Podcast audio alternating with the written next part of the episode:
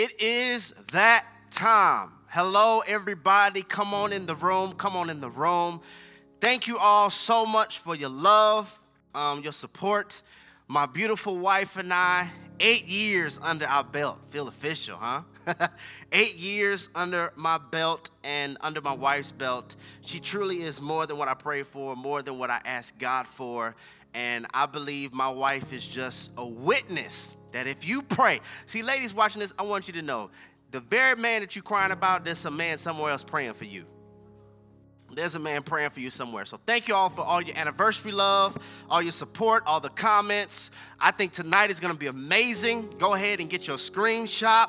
Drop, drop a comment in the room once again. Let us know where you're from and how this Try Me series is blessing you. I have so much to share with you. I'm not going to be long, but I'm going to be strong. So I hope y'all are ready. Let's hit up Daniel. Daniel chapter 6.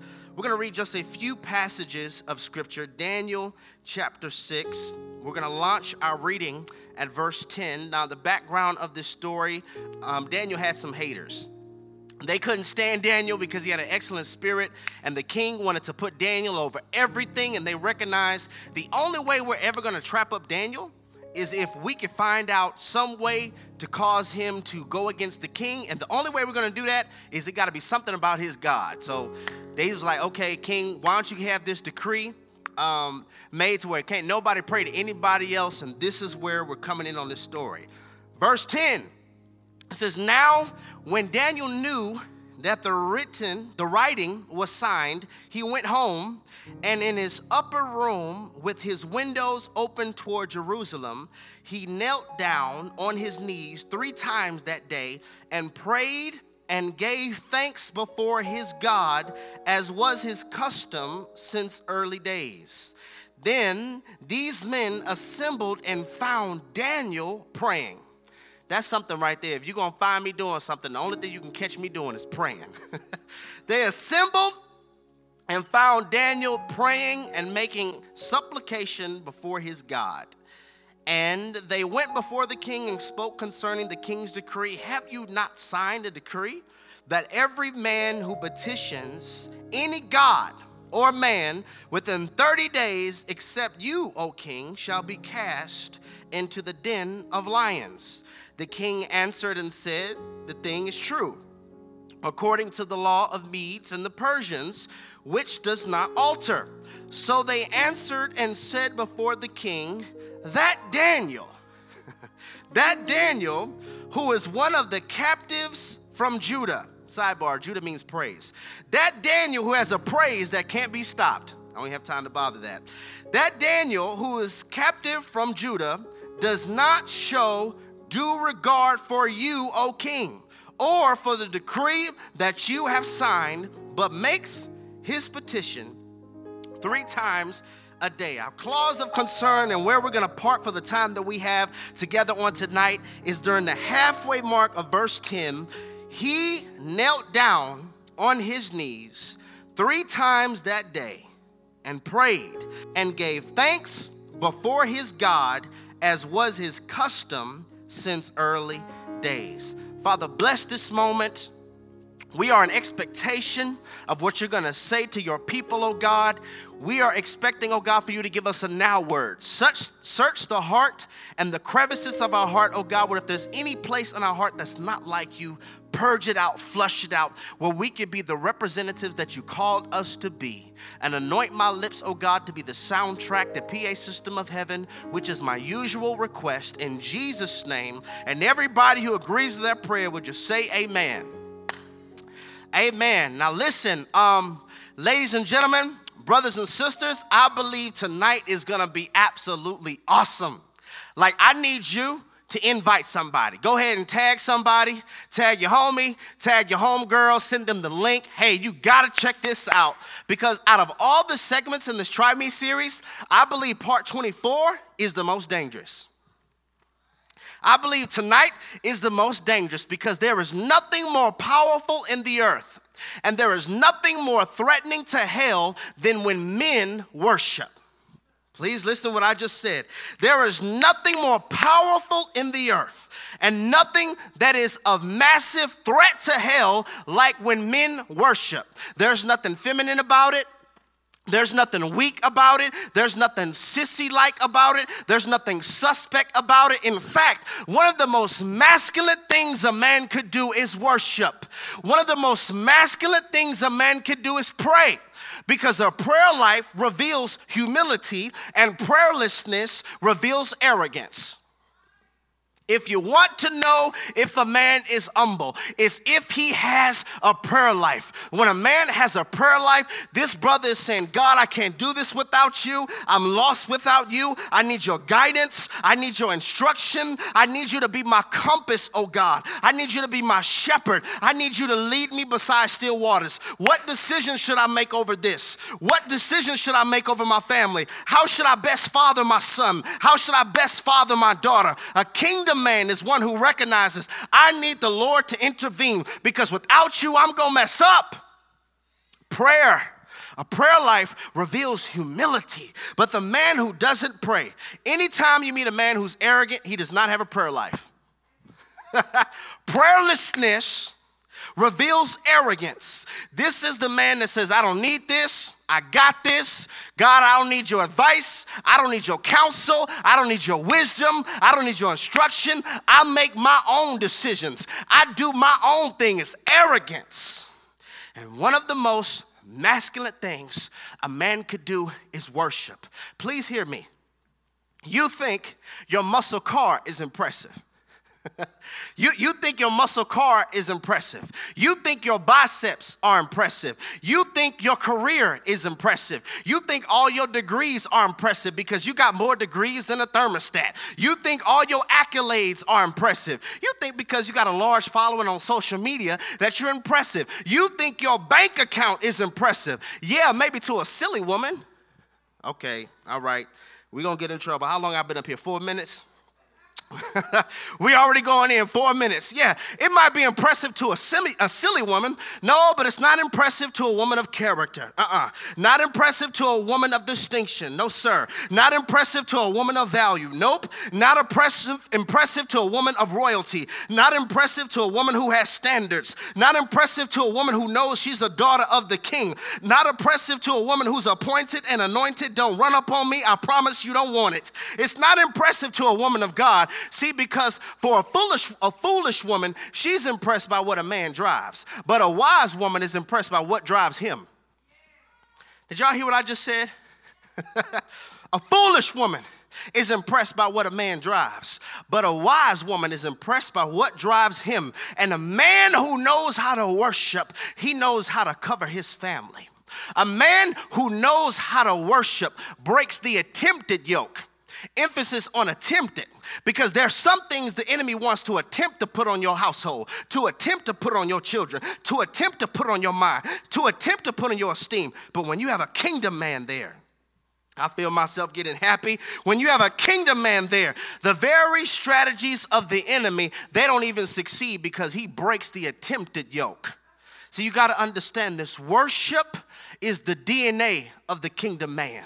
Worship is the fingerprints of the, of the kingdom man. Worship is the litmus test which confirms that this man's heart has been grasped by the King of glory. It is evidence that I need the Lord. And you might be saying, okay, Jay, why are we talking about this? I just firmly believe we have too much messages. We have too many messages and there's so much content and information about her waiting to be found. You heard that sermon before. There's so much content about her being a Proverbs 31 woman. We've heard that sermon before too. There's so much content about waiting for your Boaz. We heard so much content about that. You heard that sermon before. There's so much information and intel about her being a Ruth woman, but we don't talk about him being a Boaz man, a Joshua type man, a kingdom man. And I'm just fully convinced that we need to have a conversation about the power of kingdom kingdom men. So for part 24, for part 24 of this Try Me series, I would like to speak from this thought around this subject for the time that we have together on tonight. When men worship. When men worship. Please hear me. This is so needed. This is so needed And this is so necessary because the only way we can't expect to change the world without first having changed men. Did you hear what I just said? We can't expect to change the world until we have changed men. And I know this isn't a popular message because it doesn't activate your emotionalism. I know this isn't a popular message because it's not going to cause a lot of people to give money. Isn't that crazy that people actually preach to get money? I know this isn't a popular message because it's not Father's Day, but God didn't make Jerry to be popular. I'm not called to be popular, I'm called to be effective. I'm called to be effective. And if there's an issue, amongst my generation is something that we have to talk about. We can't expect to change the world until we first have changed men. Oh, heaven needs and how hell fears a man who has had a collision course encounter with the gospel. See, we mentioned this and we got to talk about it again. I know I'm not the only one who sees a famine of kingdom men. I know I'm not the only one. I know I'm not the only one who has witnessed how fatherlessness is plaguing a generation. I know I'm not the only one. I know I'm not the only one who sees a sister with the man, who sees a sister with the man who could touch all over her body, but then she can't touch his phone. Where they do that at though? First of all, you're not supposed to be touching all over her body, but how is it that you could touch all over her body, but then she can't touch your phone and then you call her insecure? You don't have to hide what you're not doing, bruh. Hmm. oh, this is gonna be good tonight. I hope you sent that link. Yeah, you don't have to hide what you're not doing, bruh. I don't understand. How is it that you gonna play head games, then get upset at her response, and make that the main subject versus your immaturity? I know I'm not the only one. I know I'm not the only one who has witnessed a sister with a man who has no car, but yet he's driving her crazy. Where they do that at though? I know I'm not the only one who has witnessed this like false sense of macho masculinity that has men arrested and unable to express themselves. So, when we go through or when something hurts, we don't say anything, we shut down. See, and, and we, we have to talk about this because something dangerous has happened to our men. Something dangerous has happened to our men, and it happened, you guessed it, in childhood. I believe it was unintentional, but for a lot of men, we were taught to not express. Don't express yourself. We were taught to not express. What are you crying for? Shut up. I know you're not crying. Why you got tears running by, down your face? If somebody hit you, come on, man. You always crying. You acting like a sissy. Why you always crying? You crying again? You acting like a little girl. A little girl. You acting like a little girl, but girls become women, and I don't think that the issue is women being able to express. And I don't think the issue that we're seeing is women who don't know how to worship, because worship is an expression of worthship. Worship is an expression of worthship. Now, this is a massive, dangerous problem because men are supposed to express the heart of God. We are the point of reference to God. Do y'all hear what I'm saying? We are the point of reference to God. Before your daughter ever knows a heavenly father, she first will be introduced to her natural father, either by his presence or by his absence. Before your son is ever introduced to a heavenly father, he first will be introduced to his natural father, either by his presence or by his absence, because you are the point of reference. You are the point of reference to God. And this is so dangerous, I need y'all to hear me. Because men, we're supposed to express the heart of God and we give identity. God has wired for men to be identity givers. I'm gonna show you this. Let's look at the text. Let's look at the text. Genesis chapter 2, Genesis chapter 2, verse 19. Look at this. It says, Out of the ground, the Lord God formed every beast of the field and every bird of the air and brought them to Adam. Somebody say, man. They brought them to Adam. Eve is not even on the scene yet, okay? Sidebar. Before God ever gave a woman to Adam, he gave him a job, a legal one. Leave that alone. Okay, and he brought them to Adam to see what he would call them. And whatever Adam called each living creature, that was its name. What do we see here in the text? We see Adam handing out identity. God, this is so good. We see Adam handing out identity. What do men do? We hand out identity. What do fathers do? We hand out identity. So, could you just imagine? Could you just imagine how detrimental it is for the house infrastructure if our identity giver is in identity crisis? God, please listen. Could you just imagine? how hurtful it is. No wonder our school systems look the way they do. No wonder our community looks the way it does. No wonder society looks the way it does. No wonder our houses look the way they do. No wonder the church looks the way it does. It's because the identity giver is an identity crisis. And let's go even deeper. What if the identity giver is not even there?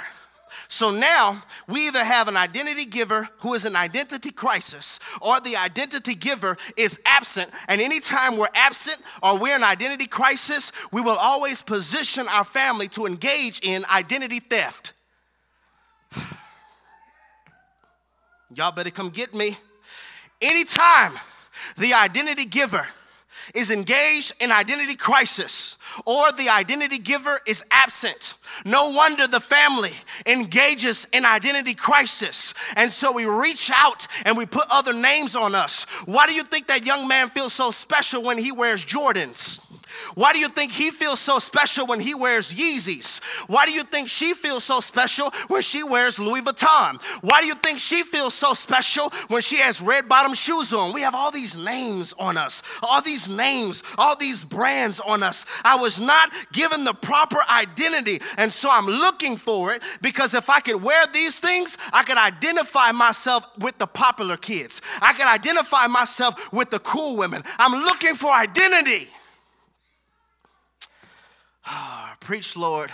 I'm looking for identity. The war has always been and will always be over the man. And it was always the agenda, the syllabus of heaven for that man to be the identity giver. Because the man, I gotta have a life of worship. Because worship is married to assignment, and assignment is married to identity. Did y'all hear what I just said? I'm trying to help you. Worship is married to assignment, and assignment is married to identity. Let's say it backwards. If I don't know my identity, I won't be able to know my assignments. And the reason I don't know my assignment is because I don't worship. You telling me you're gonna spend a lot of time with the King of Glory? You are constantly in His face, basking in His presence, submerging yourself in His presence. You're gonna spend un, you're gonna spend uninterrupted time with the Creator, and He's not gonna reveal to you why you've been created. Worship is married to assignment, and assignment is married to identity. I want to show you this in the text. I want to show you this. Look at this. Joshua chapter 5. Joshua chapter 5, verse 13, it says, And it came to pass when Joshua was by Jericho that he lifted his eyes and looked, and behold, a man stood opposite him, his sword drawn in his hand. And Joshua went to him and said to him, Are you for us or for our adversaries? So he said, No, but as commander of the army of the Lord, I have now come. And Joshua fell on his face to the earth, and what's that word? Worshipped, and said to him, what does my Lord say to his servants? Theologians have argued back and forth about this. Was this an angel or was this what we talked about in the Try Me series? A theophany. This is God before the pre God before Jesus ever came on the scene, before the virgin birth, right? But I want you to see this. He runs into God he has an encounter, he begins to worship. Then, after he worships, he's given his assignment. And now that I'm given my assignment, I know my identity. This is so good. I have an encounter with God, and so I worship him. What is worship? Worship expresses worship, and worship is to acknowledge deity. So I begin to worship God and I said, okay, what is your assignment? You're gonna go conquer Jericho. So now my identity is Joshua, I'm a conqueror. Because worship is married to assignment, and assignment is married to identity. I'm gonna keep going. Genesis chapter 12, verse 7. It says, Then the Lord appeared to Abram and said, to your descendants I will give this land. And there he built an altar. What is an altar for? Worship. He built an altar to the Lord who appeared to him. So he has an encounter with God. He begins to worship God. And now he has an identity. I am Abraham, father of many nations. I'm going to keep going. John chapter 9, verse 35 Jesus heard that they had cast him out. And when he had found him, he said to him, Do you believe in the Son of God? And he answered and said, Who is he, Lord, that I may believe in him? Jesus said to him, You have both seen him, and it is he who is talking with you. And then he said, Lord, I believe. And what does your Bible say? And he worshiped him. Worshiped him, had an encounter. At first, I couldn't walk. I met Jesus. I encountered Jesus. I give him worship. You know what my assignment now is? My assignment is to tell others about this miracle worker, and that is my identity. Because worship is married to assignment, and assignment is married to identity. Now, this one probably gonna be a curveball for you because it was a curveball for me until the Lord broke this down to me. Mark chapter 5, verse 1, it says, Then they came to the other side of the sea, to the country of the Gadarenes. And when he had come out of the boat, immediately there met him out of the tombs a man with a unclean spirit who had his dwelling among the tombs, and no one could bind him, not even with chains. And because he had often been bound with shackles and chains, and the chains had been pulled apart by him, and the shackles were broken in pieces, neither could anyone tame him. And always, night and day, he was in the mountains and the tombs, crying out and cutting himself with stones. When he saw Jesus from afar, he ran and what's that word? Worshipped. What? Demons? Worshipped him. And he cried out with a loud voice and said, What have I to do with you, Jesus, Son of the Most High God? I implore you by God that you do not torment me. You have to check out familiar spirits for other for me to really like deal with this. But I want you to check this out. It's obvious this man didn't really have control over himself. This is the man who has a legions, legions of demons on the inside of him. Once Jesus cast the demons out, they went to a herd of pigs. The pigs didn't want to be didn't want to be possessed either, so they drowned themselves. That's crazy. The pigs couldn't handle what this man had been dealing with for years because demons look for hosts. But this is what I want you to see. When the demons saw Jesus, they ran and worshiped him. How is demons running in worship, but you don't worship? And I'm like, how in the world do demons worship? But you got to remember, worship is to acknowledge deity. So the demons were like, okay, the Son of God has just come to our region. The Son of God has just came on this side. The Son of God is over here. We have to acknowledge who He is. Even though everything in me desires evil, I have to acknowledge you are the Son of God. I have to acknowledge that you are the Most High. Now, if demons can run and worship, how much more should the sons and daughters of God have a worship life? Ah, worship is to express worship and to acknowledge deity. See, for the believer, worship is like our inward well on the inside. It's, it's like our inward well. And so, what the devil wants to do is he wants to dam our well. He, he wants to have some blockage he wants to have some boulder. He wanted to have some type of hindrance so that we do not have a worship life and we don't have that internal reservoir because we're going to need it when we hit dry places. Ah, this is so good. He knows that we're going to need it when we hit dry places because he knows that worship is that fountain. Worship is that fountain. So if I could dam that worship, if I could dam that fountain with anxiety, with distractions, with counterfeits, with rage, with all this type of things, then they won't be able to glean in from the inside. See, it doesn't matter how saved you are. It doesn't matter how great your calling is, whether you love the Lord or you don't love the Lord. All of us will eventually hit a dry season. Yes, sir. All of us will eventually hit a season like 2020. What's going on? what's going on? We all will eventually hit a season where God, what's going on? What are you doing? I don't like this, but this is the power of a man who knows how to worship because men are wired to be leaders. And when we hit hard seasons, difficult seasons, COVID seasons, coronavirus seasons, I may not know where to go, but you best believe I know what to do. I know what to do. I have this reservoir on the inside of me, and the enemy knows the person who could tap in could break out. Just because it's bad all around me, it does not affect my worship. See, you have to understand this. Please, guys, you have to understand this. Worship. The psalmist says, Magnify the Lord with me. What is he saying? When you magnify, this means to make big. When you are surrounded by problems, that's when you command your soul to magnify the Lord. I'm not saying worship is gonna take away your problems. That's not what I'm saying. But I am saying worship is gonna affect the problem size it's going to affect the problem size. You know why? Because worship invokes God, praise invokes God. He inhabits the praises of his people. You know why I believe when Paul and Silas were in jail and they began to worship and praise at midnight, there was a great earthquake? It's because the prison cell was too small for God to fit. God was saying, You called me up in here. You know I inhabit the praises of my people. And then you're men inhabiting my praise. And don't judge anybody because sometimes your worship and your praise has a locksmith personality. It has a locksmith personality. You came here bound, but if you stay close enough to me, you came here confused, but if you stay close enough to me, everybody in the whole prison, their chains were broken and everybody's sails broke off, not because they were worshiping, but worship creates an atmosphere of freedom.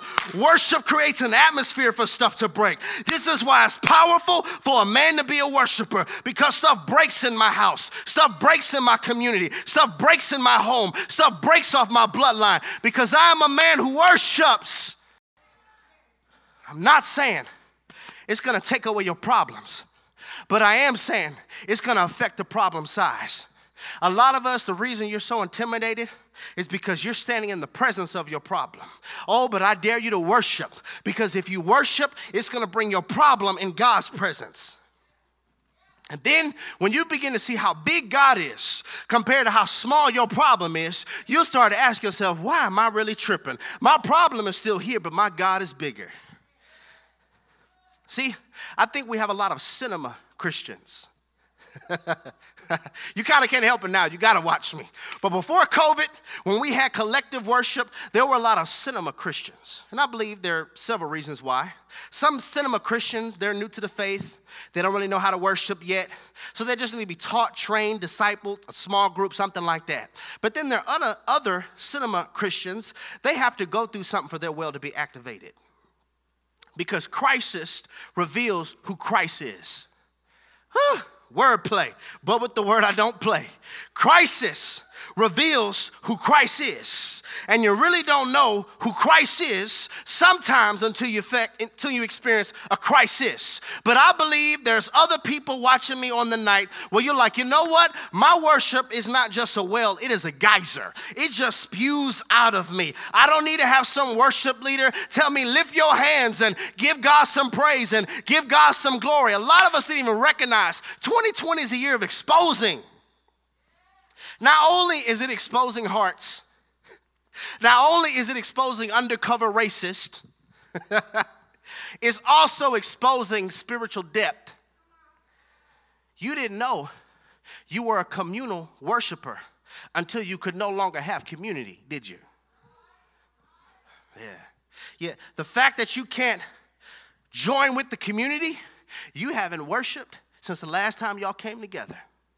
It's exposing you've allowed your prayer closet to get cobwebs and your Bible to become dusty because I only opened it when I was in the house because you were a communal worshiper. As long as I got community, I'm great.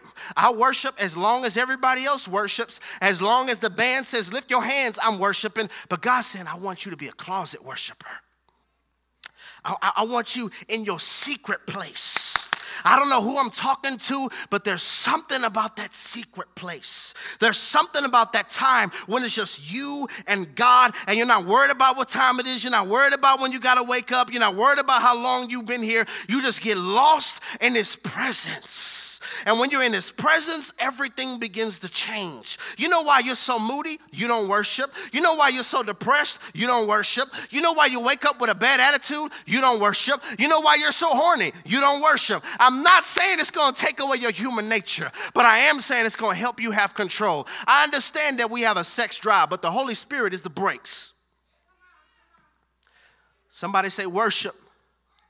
See, I, I, don't want us to confuse this. There's a difference in good men and kingdom men, okay? First thing, good men have accessories. kingdom men have attachments. All right? Let me show you this in the Bible. Genesis chapter 6. Genesis chapter 6, I'm gonna read um, verse 8, and then I'm gonna hop down to verse 18. Good men have accessories, kingdom men have attachments. Genesis chapter 6, verse 8 says, But Noah found favor in the eyes of the Lord. Okay? Somebody say favor. Okay, now look at verse 18. It says, But I will establish my covenant with you, and you will enter the ark, and your sons and your wife and your sons' wives with you. Hold on, wait a minute. Let us put some exegesis in it. I didn't see anywhere in verse 8 where it says Noah and his family found favor. It said Noah found favor. See, but when you have kingdom men who are in place, you get my attachment. Because I have favor, everybody has favor. See, a lot of us, we're so messed up because we don't understand how God operates. God doesn't give you arks, He gives you blueprints. We're looking for God to give us a way out. He said, No, you build it. You build it. Good men, accessories, kingdom men, attachment. Number two, good men are present. They are. They'll be there, possibly in the home, you know, may show up to the game. Good men are present. Kingdom men are rooted. Yeah, it's a difference. Kingdom men, we are rooted and grounded in truth. I'm not saying that he's perfect. I'm not saying that he's Jesus Jr. I'm not saying that he's Paul Jr. I'm not saying that he's perfect. I'm saying that storms will come and that, and that he is human, but the difference with the kingdom man is God has built him to be like a palm tree. Yes, stuff happens and he bends, but he doesn't break. Stuff happens where he kind of wobbling a little bit. He got his little dance a little bit. He a little suspect right now, but he's always gonna bounce back. He's always gonna bounce back. No matter how bad the hurricane could be, he might even do a matrix on y'all boys. But he's always gonna bounce back because God has given him resiliency. Kingdom men are rooted. Now I know somebody's probably watching this message and say, uh-uh, I disagree. I know a kingdom man who stepped out on his wife. Uh-uh, I disagree, Jay. I know a kingdom man who still cursed people out. I want you to understand two things. First of all, we are not the finished product, but we are a work in progress. That's the first thing. And the second thing is just because they rock the hashtag doesn't mean they're the brand. Just because somebody got God in their bio doesn't mean they have God in their life. And a lot of us have got confused because we're saying that they're a kingdom men, but I believe the enemy has a breed of men who rock the label kingdom men because there are a lot of women who rock the label Proverbs 31 woman, but as long as they have this title, if there's ever a man who want to play a little bit on the down low, if you want to Okay, y'all not ready. yeah, there's still some stuff in you and there's still some stuff in him and so, like, yeah, I know a lot of men who do this. You do it too. I think the difference between a lot of us is we try to blast other people. We turn into a judge when we know somebody's flawed, but oop, we turn into a lawyer when we know theirs. All right. Y'all wanted this. Okay. Good men are present, kingdom men are rooted. Number three, kingdom men, good men communicate. Maybe not in the best way, but they will communicate. Kingdom men articulate. Kingdom men articulate. I provide you with clarity. And not only do kingdom men articulate, they're also oracles. God speaks through them. Can I talk to my sisters for a second? You want to be able to have a pastor, leader, brother. It doesn't have to be relationship. I'm not talking about just relationships, but I want to be surrounded by somebody who hears heaven because it's dangerous when a man leads off his logic versus his encounter. I need somebody who leads from an encounter. Rather, that's a pastor, a big brother, a mentor, a coach, a husband. I need to make sure that they have had an encounter because you got to remember God's original agenda for the man was for him to be one who extends identity. And it's dangerous when you have somebody extending you identity and they don't even know who they are. All right? Number four, good men protect kingdom men cover. Good men know how to fight stuff off you. Kingdom men make sure stuff can't even find you. yeah, good men know how to fight naturally. Kingdom men know how to fight spiritually. This man was dealing with demons. A good man would have just been able to fight him off and try to put some shackles on him. Kingdom men will get the legion out of him. Okay, all right. Good men take responsibility. They do. But kingdom men lay their life down. I lay my life down. Listen, love like Christ loved the church, gave himself up for his bride. No greater love than this, than he who lays down his life for a friend. Kingdom men model the king. I lay my life down. I lay my life down. I want to end with this acronym. I hope it's good for you. I just felt the need to talk about this because I believe there's a famine of men who worship. There's nothing weak, there's nothing feminine, there's nothing sissy about it. We need more worshipers because worship is married to your assignment, and your assignment is married to your identity. Let's look at this. First W, worship. Why do we worship? Because He's worthy. He's worthy. I won't know my worth if I don't know He's worthy. Me knowing He's worthy helps me discover my worth. When I discover I'm a man of the king, when somebody doesn't want me, I don't feel as though I need to now reduce my rate. I don't feel as though now I need to be on the clearance rack because they didn't like me. They probably couldn't afford me.